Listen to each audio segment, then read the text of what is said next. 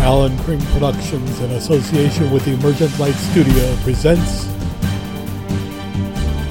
the Illinois State Collegiate Compendium, Academic Lectures in Business and Economics. This is Business Finance, FIL 240 for Spring Semester 2023.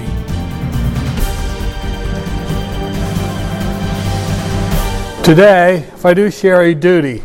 I will also, after that, spend a few minutes with a little bit of lightweight basics about your final exam, and then on Wednesday is the full-blown review for the final exam. And I anticipate that you will come with questions for me. I will spend some time telling you what I think you should know for the final. And then it's your turn to ask me questions about the final exam, just like at the midterm. And then you'll be all prepared for it, or sort of. I will be at my office, of course, through the week. Most days I'll be in by about 11:30. So, and then on Wednesday I'll be in this class after at 12:30. But on Tuesday and Thursday, I'll be there until about 1:30 before my other class begins. So if you've got some questions, by all means, crank them out to me. Also, as a friendly reminder, your Wall Street Prep is due. You got to get it finished by the end of the day on Friday. I might, if you're desperate, you can do it through the weekend, but you got to have it done before finals week starts. And I've got a dashboard in Wall Street Prep, so you don't need to tell me you're done. I'll see who's got it in that dashboard, and you'll get your extra credit for it. And also, when you're finished with that, if you pass it, there is a little in Wall Street Prep in your account dashboard. There is a little LinkedIn button. If you click on it, it will automatically post your certification to your LinkedIn profile, which is really worth it for you, because then it's the certificate number, the whole 9 yards is there, so that it becomes a verified, you did this, you're certified. So be sure to do that when you're finished if you have LinkedIn. Now, as usual, a look at the numbers for the day, and let's unmute. As you can see, we have an up day, but it's a pretty unimpressive up day. The Dow is up 0.25%, as is the S&P 500. The Nasdaq is sort of trailing behind at only about 0.17 up. So, and there you go with crude oil. As I told you, it's now in that 72-79 band. It shot above it last month, early in the month, and now it's back down in there in that bouncing range. And of course, gasoline prices are not responding very well because, well, an oligopoly runs the hydrocarbons market. Gold down now below the neckline, so the gold bugs are in retreat. Apparently the economic apocalypse has been postponed. Now here's an interesting thing. The euro is depreciating against the dollar. It's falling, as is the British pound. So as you can see, that means the dollar is getting stronger. And that is a little bit of a surprise to some who thought that the euro was going to get up to about $1.12 per euro. And here it is tailing back down. It's broken back down below that $1.10 neckline again. And the pound sterling has broken down below the $1.25 per pound neckline. So, good news. And of course, Japan, it's depreciating too. It's the quote of the pair is backwards. That is the yen depreciating against the dollar. So globally, our currency, the U.S. dollar, is strengthening again. Why? Well, that's kind of complicated. It looks like there is a sentiment that there's going to be one more rate hike by the Fed. Oddly, inflation is down, which should get the Fed off our backs with these rate increases, but God forbid the job market is still strong. And so they're going to kill off that job growth, that job market, come hell or high water. So they're going to jack up the interest rates one more time to see if they can cool off the hot market for employment market, which is, of course, contrary to what we would like to have happen, but there you are. Now, last night, Nikkei in Tokyo, stocks were up. It wasn't anything terribly impressive, but it was a decent run, about 0.5%. And then when the sun set in Tokyo, it started coming up in London, and London started out with a dive, and then it began to recover, and it's up about 0.5%. They're nearing the end of their trading. Well, actually, they should be over with by now, I think. But so, you know, the markets are up all over the world. The dollar is stronger all over the world, but it's nothing spectacular. It's nothing to write home about. So what that means, it's hard to tell. Oh, but enough about that for the time being. And we'll do one more on Wednesday. Just one more look at the screens and look at a couple of stocks, just so you know how to answer questions on the final exam that have to do with actual using what you've learned in this class. But for now, I want to finish the entire topic of agency, and I have gone through the agency dilemma. Now, there is a PowerPoint, as I've told you. It's called agency, or agency problem, and so you've got that PowerPoint to fall back on. And be sure you look at that, because on the final exam, I'll ask 2 or 3 questions about agency. And I'll also ask 2 or 3 questions about the Federal Reserve, the topic of these 2 special topics in the last week. But as far as agency goes, and I'll go through the agency problem one more time. Agency, the agency dilemma, is simply that the agent has incentive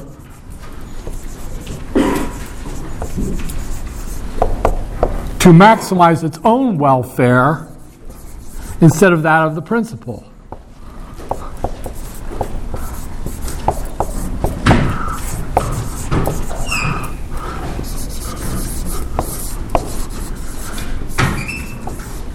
Instead of that, the agent has incentive to maximize its own welfare instead of that of the principal.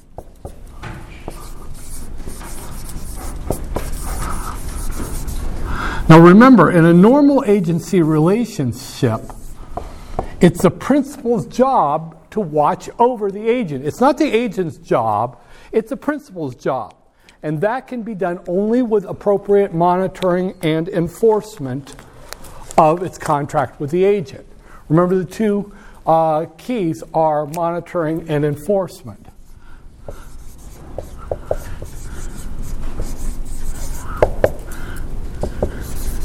And that is in a normal agency relationship, and I'll get to that in a little bit here, the principal is the respondeat superior and carries the vicarious liability, not the agent.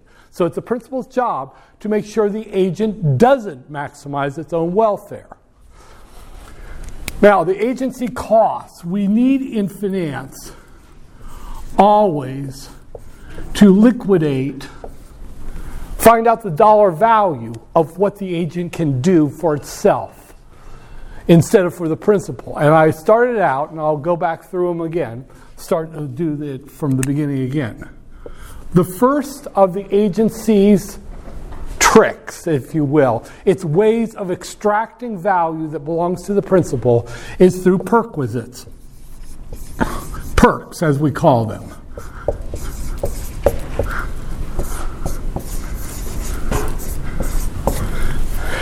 This is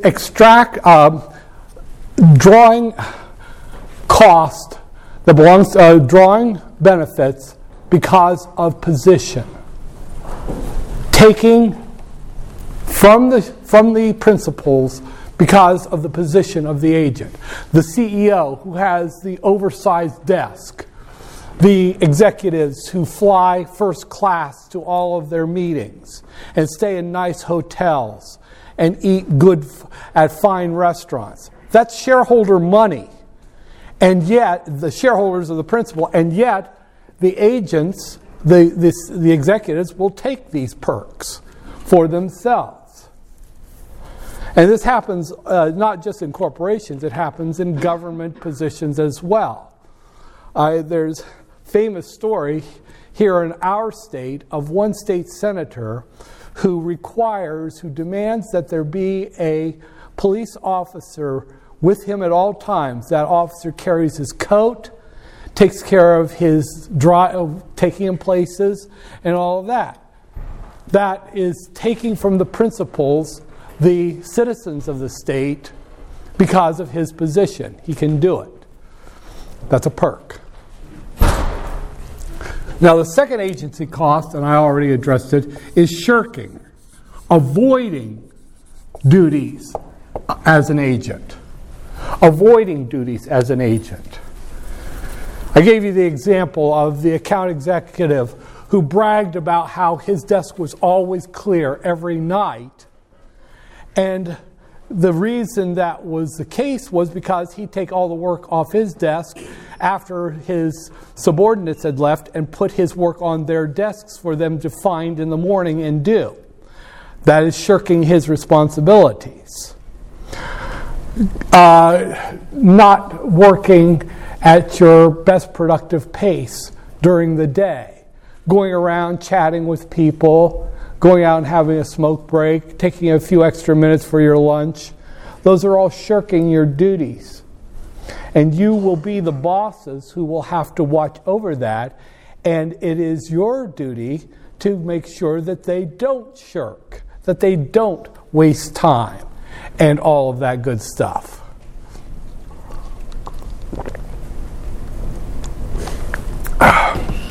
Shirking. The professor who cancels class for the day. I just don't feel like teaching those bastards today. Really? That's your job. But who's going to monitor and enforce? That's the problem in that one. Okay. 3.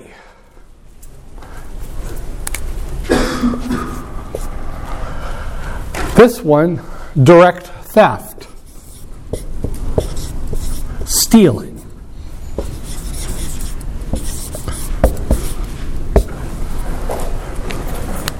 I'm going to take home a few pencils, and that's simple. That's stupid, but it's direct theft on a larger scale. The talk about, well, we have all these customers who steal, shoplift, and all that. Well, you also need to have a look at the employees. They could be doing this too, and then you've got an agency problem. Direct theft. Got an interesting example that kind of comes out in an odd way. Consulting job, one of the early ones I did was for a small kosher slaughterhouse and butcher shop up in New York State. It was a family-run business. There were some outsiders who were on the board and executives, but it was mostly family. They had 32 employees, and the problem was that they knew damn well that employees were taking food home, meat. There were jokes about, yeah, the guy would come in looking like a wimp and he'd leave every night with big muscles under his shirt, or the lady who came in looking very nice and thin and then she'd leave pregnant because they were hiding food in their clothing and all that. And so part of why they asked me to come was to raise money for an expansion of their facilities. They were getting a lot of business, but they also wanted to buy a security system so that they could watch the floors of the cutting floors, and also they could watch the hallways going out and watch the parking lots and keep an eye on all this. And that'll cut down on this direct theft. monitoring and enforcement. Okay, good. We've got the monitoring part down. First of all, let's talk about that monitoring. You're going to have cameras, a really good system. This was years ago, and CCTV was not that new at the time, was fairly new at the time. And also, you're going to have someone watching those cameras, so you have to have security, someone to keep an eye on all those cameras, and they were operating almost 20 hours a day, so you've got to have people there for that. And then let's talk about enforcement. What are you going to do if you catch someone in the parking lot unloading a beef roast from his or her shirt? Are you going to stop them? You're going to beat them up? You're going to arrest them? No, you can't do that. You're going to be surprised at how quickly you're in civil liability territory. So you've got to figure out how you're going to do this mess that's going to be very expensive. In other words, the cost of the extra monitoring is going to be high. How much are you going to earn? How much are you going to save from doing this? As much as it's going to cost you, how much extra savings will you get for the extra cost you're going to bear in this? And also the enforcement. You still haven't figured out how you're going to enforce these rules, this anti-theft thing that you've got going on with this new monitoring equipment. Interestingly enough, there was a young man, he was just fresh out of college. Well, he was one of the kids of the original founders, and he was fresh out of college, and he offered an idea. He said, instead of all of this, why don't we make Free Meat Fridays? You can take 5 pounds of whatever you want home every Friday. And of course, there was some real bitching about that, but then they started looking at the cost. Okay, how much is 5 pounds of steak going to cost you, really, compared to how much is that going to cost you for this hundreds of thousands of dollars of monitoring system and the extra liability insurance in case someone sues the hell out of you for accusing them or roughing them up. Interestingly enough, they actually took this kid's advice and they put it into place, and the theft disappeared. There was no more wastage happening because everyone knew on Friday we'll get burger or whatever we want. So why are we going to worry about hiding stuff? And so there are always, well, not always, but there are oftentimes solutions that aren't some aggressive fist in the face kind of way of handling it. Okay, now let me check. I want to look at something real quick here. Make sure that I put all these points in that. I'm going to check something here to make sure that I've got. Okay. Now the next one that I want to put in here is lying. 4.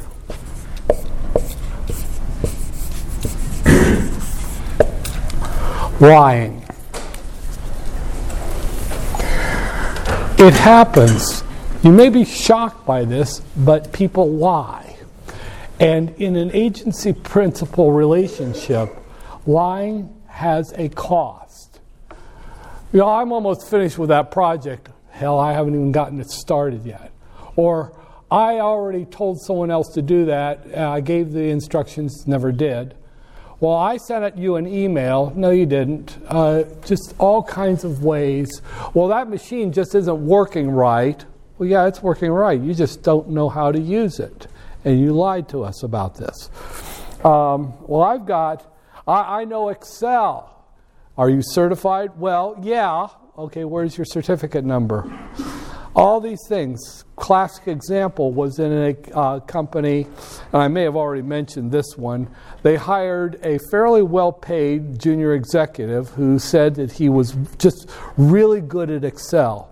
Turned out he knew nothing about Excel. And so, surprise, well, when he got to Excel sheets, he screwed them up, caused a lot of cost to the company to find backups for the originals that he had pulled up and screwed around with. So those are real problems in a company. Now, there are some people who are, you know, they just do that as part of their routine. But at the same time, it is an agency cost. Now the last one. Incompetence. Have any of you ever worked for someone who was as stupid as a box of rocks? Well, and that's actually disrespecting rocks. Someone who just can't do the damn job and is not, probably not ever going to be able to do that job. This is a pervasive problem. In corporate America, it is also a pervasive problem in sports, and it is also a problem sometimes even in academia. The person who cannot do the job. Decades ago, there was a management guru named Dr. Peter who wrote a book, and it's the popular media treated it like it was some kind of a joke. The Peter Principle, it was called. And the Peter Principle can be summarized like that. Everyone is rising to his or her level of incompetence.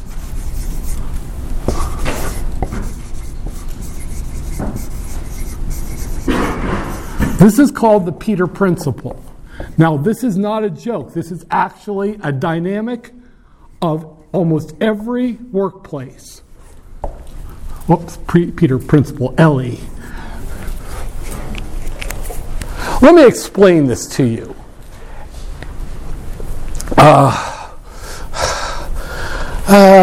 Okay, I'll just pick on you. We hired you as an assistant data entry operator. And, you know, well, we'll see how she does. Turned out you did incredibly well at this job. I mean, you were an animal on Excel. And so, you know, meritocracy, we give you a promotion to oversee and do more complex spreadsheets. And you are still just incredible. I mean, you're a beast. Oh, my God. So we're going to just bring you up another level. You see, you are rising because you deserve to rise. And finally, you are fairly, you know, in charge of a division, and you're really good there. And then one day, in the office, all of a sudden you hear the music changed. And everyone starts scrambling, and you're saying, what the hell? The music is da da da da da da da da da da da da da da. Oh my God, it's the chief financial officer. And he comes in. You have not disappointed me at all, he says to you. You are executive level material, and we would like to bring you into the executive ranks where you will oversee global operations for the treasury of the company. Join us or die. Besides, you'll get keys to the executive washroom. You know damn well you can't do that job. Because it's vast in its complexity. It has much more than just doing Excel. It is having an understanding of all of these different exchange rates and global operations and direct financial investments and all this. You know you can't do it. Did I mention that the salary is $500,000 a year, stock options and bonuses, and a car of your own to drive? What are you going to do? Are you going to say, no, I will throttle you? Or are you going to say yes? No. This is Darth Vader. You don't say, to Darth Vader. He'll pull out his lightsaber. Yeah, I guess I'll take it. Of course you will, and you'll be incompetent. You've risen to your level of incompetence. That's what happens. And you'll stop there. You walk into any workplace and you look around. People are either on their way to their level of incompetence or they have hit it. They will go no further, but they'll hit it. We see this in sports all the time. People who were great football players, maybe even good assistant coaches, and then they get up to the coach level, and what have you got? You've got the Cubs. Oh, sorry. Do you understand? This is an actual principle of management. And it's you see it all the time in every company. Is this Peter Principle actually is a living thing, and it's an agency cost. Because you're going to have your subordinates do all this work for you because you just can't do it. And every time you screw up, it's going to cost the company money. You understand? I won't mention any names, but there was an example recently, Bud Light, of someone who rose to a level of incompetence, did not understand the consumer environment in which that person was operating as a representative, as a decision maker in a company. And what happened?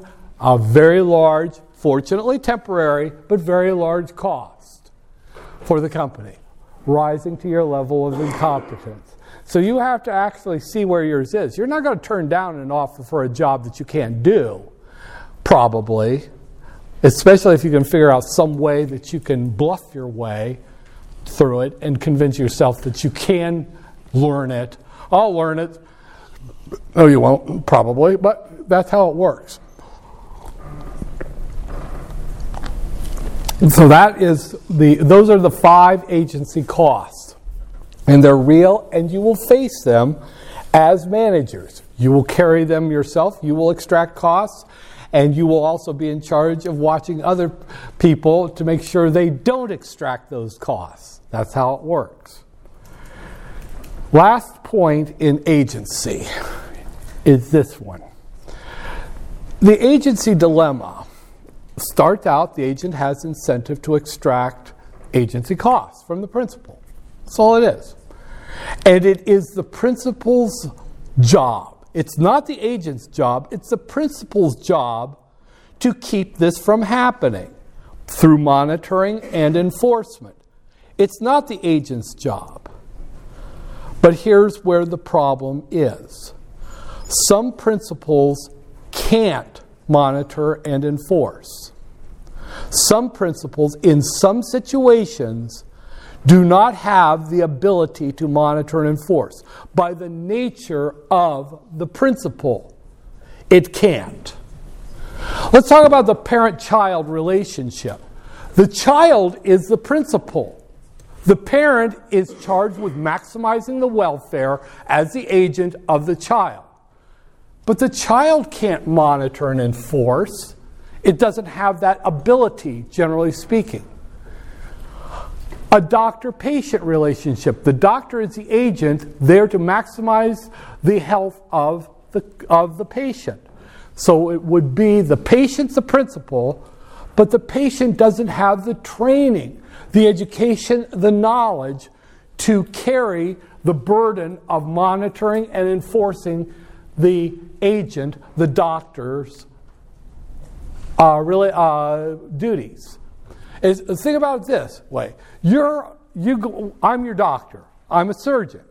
You come to me. Now, I am your agent. You're the principal, so you must monitor and enforce my compliance with this relationship. How do you do that if you don't have medical training? I could give you experimental drugs. Let's see if this turns them into an aardvark. Oh, this will do you good, yeah. What happens if you're in surgery? You're under anesthetic. So you can't monitor and enforce. For all you know, I could be pulling out your colon and saying, watch this. Okay? Marriage. Remember that the husband and the wife are the principals. The marriage itself is the husband and wife are the agents. The marriage itself is the principal. The problem is a marriage can't enforce. It can't monitor. The agents are on their own. A good example. If you are a member of the armed forces, you swear an oath to the Constitution to protect and defend against all enemies, both foreign and domestic. The Constitution is the principle, and the soldiers are the agents. The Constitution can't. It is just a piece of paper brought to life only through the defense it has of its soldiers. So there are relationships where the monitoring and enforcement can't be done by the principal. Those relationships, those special agency relationships, where the principal cannot monitor and enforce under the normal rules, we have a name for those. We call those fiduciary.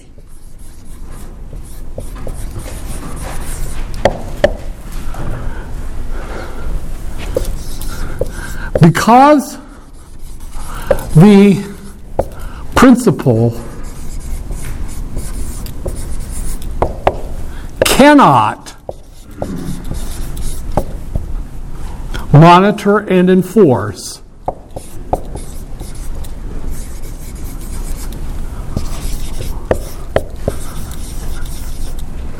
the agent's compliance .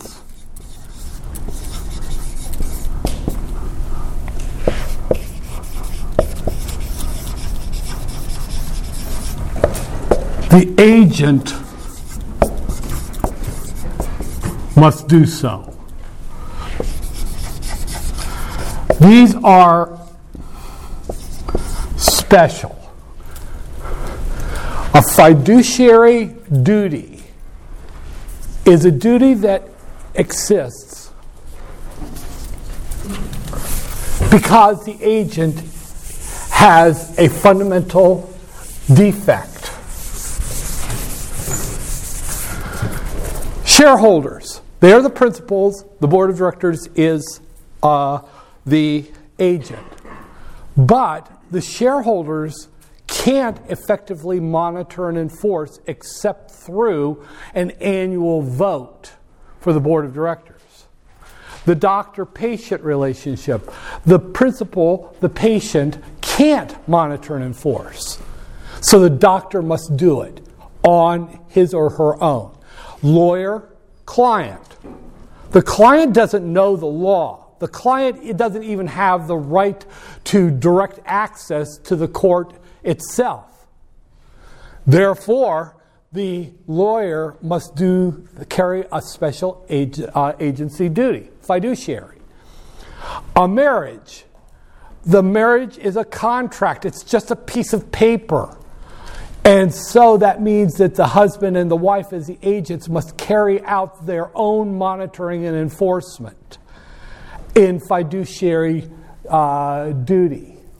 Financial statements of a corporation. Shareholders, for the most part, they don't know jack about financials.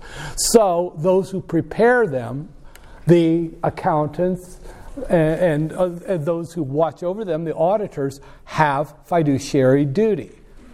The soldiers have a fiduciary duty to the Constitution. The Constitution, the principal, cannot monitor and enforce the compliance of the soldiers with the aggressive defense of the Constitution. The parent, the child can't monitor and enforce even though it is the principal. So the parent carries fiduciary duty. This is a special kind of relationship. Remember what I said in the last lecture about statutory law versus common law? Fiduciary duty comes in common law. It is that highest duty, perhaps captured at its most purest form in the duty of the knights of Middle Ages. They had a fiduciary duty to go out and defend the sovereign, as it were, with the best of their abilities. And also, so that carries us to Black's Law Dictionary, which is sort of like the final authority on legal definitions. Fiduciary duty is described by Black's Law Dictionary as the highest duty implied by law. The highest duty implied by law. Now there are two important words in here. Highest. You can't have, well, this is the highest and that one's the highest. Fiduciary duty doesn't work that way. You can't prioritize fiduciary duties. And I'll talk about that a little more clearly here in a minute. But the other word in here is this word, implied. That's common law. It's carried over across the centuries, across the millennia. It's the law of the tribe. It's the law of the clan. The law that is spoken and understood. We have laws in every state and even at the federal level. Well, this is a fiduciary duty. Good for them writing it down, but it goes far deeper than that. It goes to the essence of what constitutes a civil society. So this is a huge one. And they don't spend enough time in colleges of business saying what I'm saying here. And it carries a gravity. When you go out there and get that job, you're excited about it. Yeah, I'm good. I'm going to be an executive, a boss. But in a lot of cases, you might have fiduciary duty. And that means that it is characterized by three pillars. Trust, loyalty, and fidelity. Fidelity is faithfulness. These are the pillars of fiduciary relationships. The agent must be trusted, must be loyal, and must be faithful at all times. That's fiduciary. I'll tell you a story about this. See that highest there? Prioritizing fiduciary duties is perilous. I had one of my companies. It was that consulting company I've talked a lot about in here, and so I had a duty to the fiduciary duty to the shareholders. They couldn't monitor and enforce what I was doing. I had to go out all the time. I was flying all over the world, doing jobs that were risky in some cases, absolutely bizarre in other cases, but I was doing what I was supposed to do as the agent in a fiduciary duty to my shareholders. Well, the unfortunate part was that I was also a parent. The agents, the principals were the children, but they couldn't monitor and enforce, so I carried fiduciary duty to take care of them. The marriage, I had fiduciary duty to take care of that. And I still had my fiduciary duty to the shareholders of my corporation. So I had the highest, and the highest all at me at the same time. Well, it's funny how that works, because one night I went back to my home and it was dark. And the kids were gone and the wife was gone. And so I had failed, because it seems that fiduciary duty doesn't wait for me to decide which one was the highest. And then my company fell apart. So keep that in mind when you're doing fiduciary duty. It carries a bitch of a backfire on you. But that is the subject of agency. And as I said, on the final exam, I'll ask you a few questions about agency. So listen to these podcasts again, look at your notes, and follow that, because that PowerPoint, because that's got everything in it that I said here, to make sure that you are ready for this and ready for one of those things in life that unfortunately we don't talk about so much in business, because we got so many other things to talk about with our fiduciary duties to you. Now, Speaking of duties, you have a duty to take a final exam next week.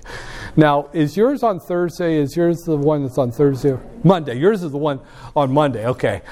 Boy, I just walk in the classroom and see which one it is. This one's gotten to be a maelstrom with the different finals. But okay, now, as far as the final goes, this is just lightweight, and then I'll let you go for the day, and we'll hammer it on the review.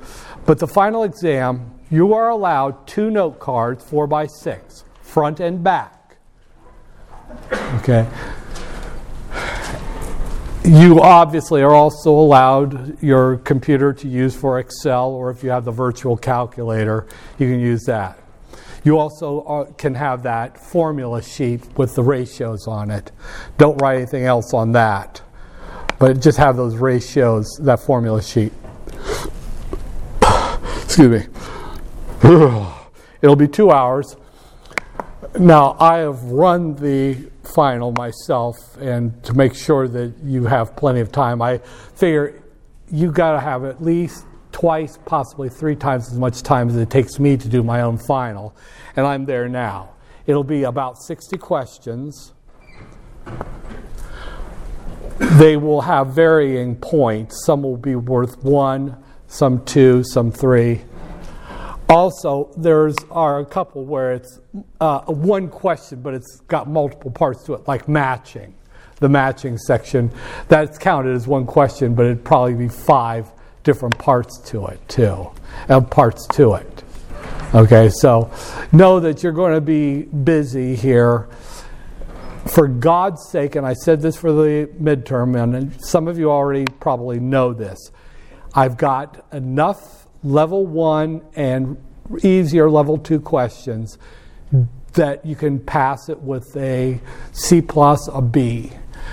Do the easies first. Don't plow linearly through one of my exams, because if you stall out and you blow 15 minutes on one question, then you're in trouble if that was like problem number 10 on the exam. Go through, clear my easies first. Use strategy when you are doing this exam.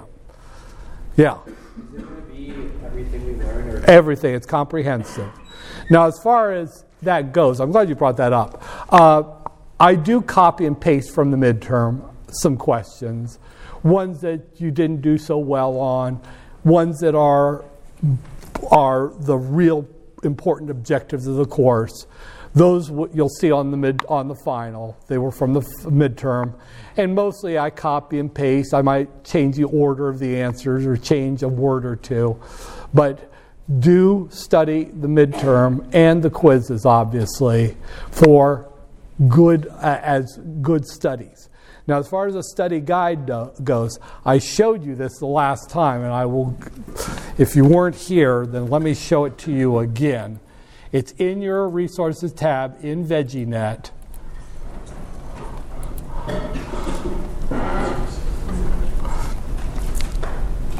Resources.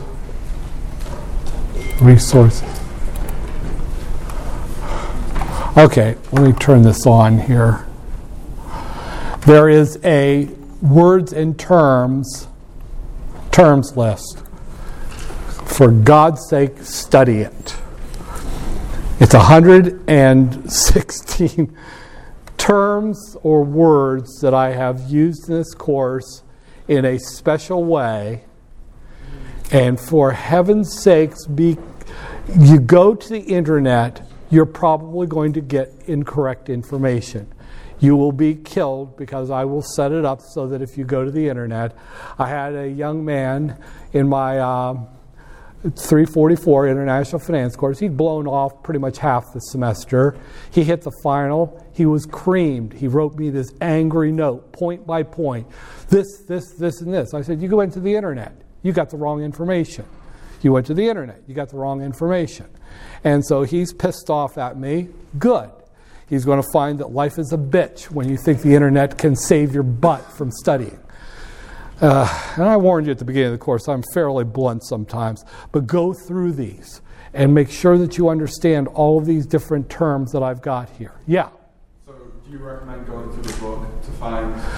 Yeah, you'll find a lot of these terms in the book, quite honestly. But there were some that were just from a lecture because filling it in. But like, for example, you go into the book, I'm sure you're going to find the risk premium, default premium, maturity premium, those. But then there were some like this, fiduciary duty. That's nowhere in the book. So, and make sure that you know sort of the context for some of these. Like when I put this one, where the hell? Oh, historical cost. Well, that has to do with the broader issue of why we are different in finance from accountants. We don't care about history because we're needing to know what's going to happen next. And some of those. I try to read the book about every year when a new edition comes out. I can't remember how hard they hit a term like opportunity cost. It's huge. So do know that there are some of these terms. And if you have one, I don't remember this, I don't have it in my notes, send me an email message. Don't do like that student did who copied and pasted this into an email message, his whole list, and said, can you define each of these for me? You know, I was nice about it. I just said, kiss my ass. You know, I'm not going to do that. But yeah, if it's a one or two, just ask me, what's this? I don't remember this. Like, for example, can anyone tell me right off the top of your head what OBV is? Silence. That's on balance volume.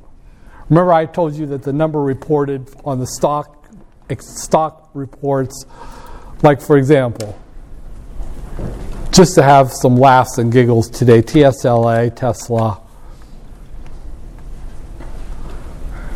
Can't find it, can you? Cupcake. Well, geez, maybe he disappeared from the face of the earth, or he flew off to Mars. But anyway, there's a list. There's a number down there, volume for the day. That's on balance volume. That is volume that is listed on the. Boy, this is taking forever. On the books of the brokers and the dealers and all of that. But there is volume that occurs in the dark markets that is not part of the volume that you see being reported. What in the world? Let's try this. Maybe I should try that again.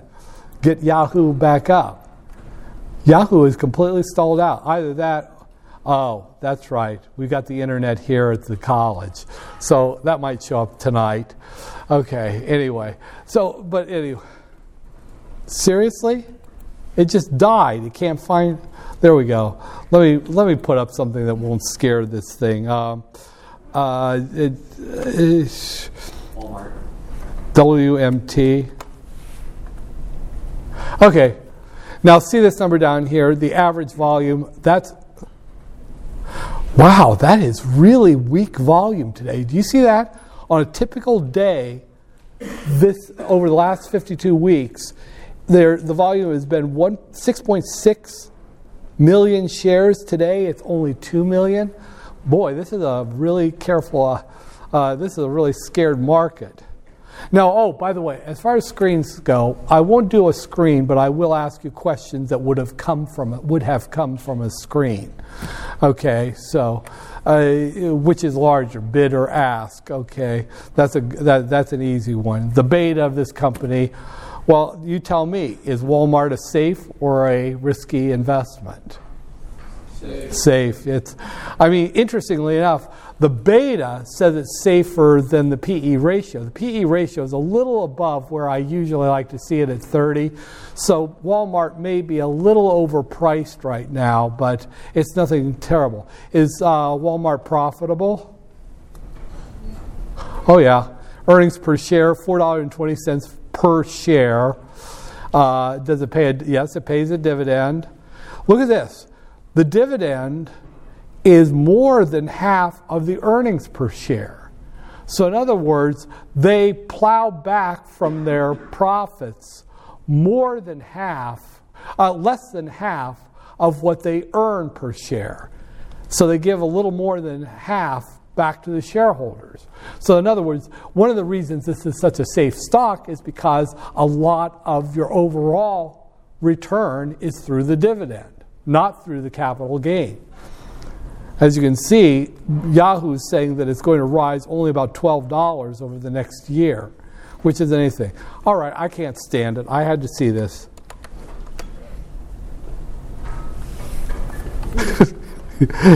Yeah. Yeah, I hate to gloat, but as you can see, high risk, overpriced. So that's one of the reasons you would expect this stock, notwithstanding what Yahoo seems to think. And this company doesn't pay a dividend. So you can see that this is not a safe investment at all. This is something you would do if you have a death wish. And as you can see, EPS is, in other words, net income divided by the number of shares outstanding, is positive. But when we drill down to the free cash flow, there's where you see what the real story is. Right now, you, madam, look very healthy. But what we don't know is that you had one of those alien xenomorphs get into you, and so one of these days, that thing, yes. Anyone have a question? I thought someone had a question. Yeah. Yeah. Out of the 60, how many would you say are calculations? About 20. Oh, actually, less than that. Look, hang on. I guess I could just show you the final right now. No, I won't. You should. Go ahead, Sparky. Whip that thing out there. Let's see it. Do it. Okay, just a quick count. Looks like 12. Don't hold me to that. It's around that many. You'll have the bond calculations. You'll have the value of the stock, one of those horizon value, and weighted average cost of capital kinds of things. And so, present value, net present, NPV, IRR kind of question, obviously.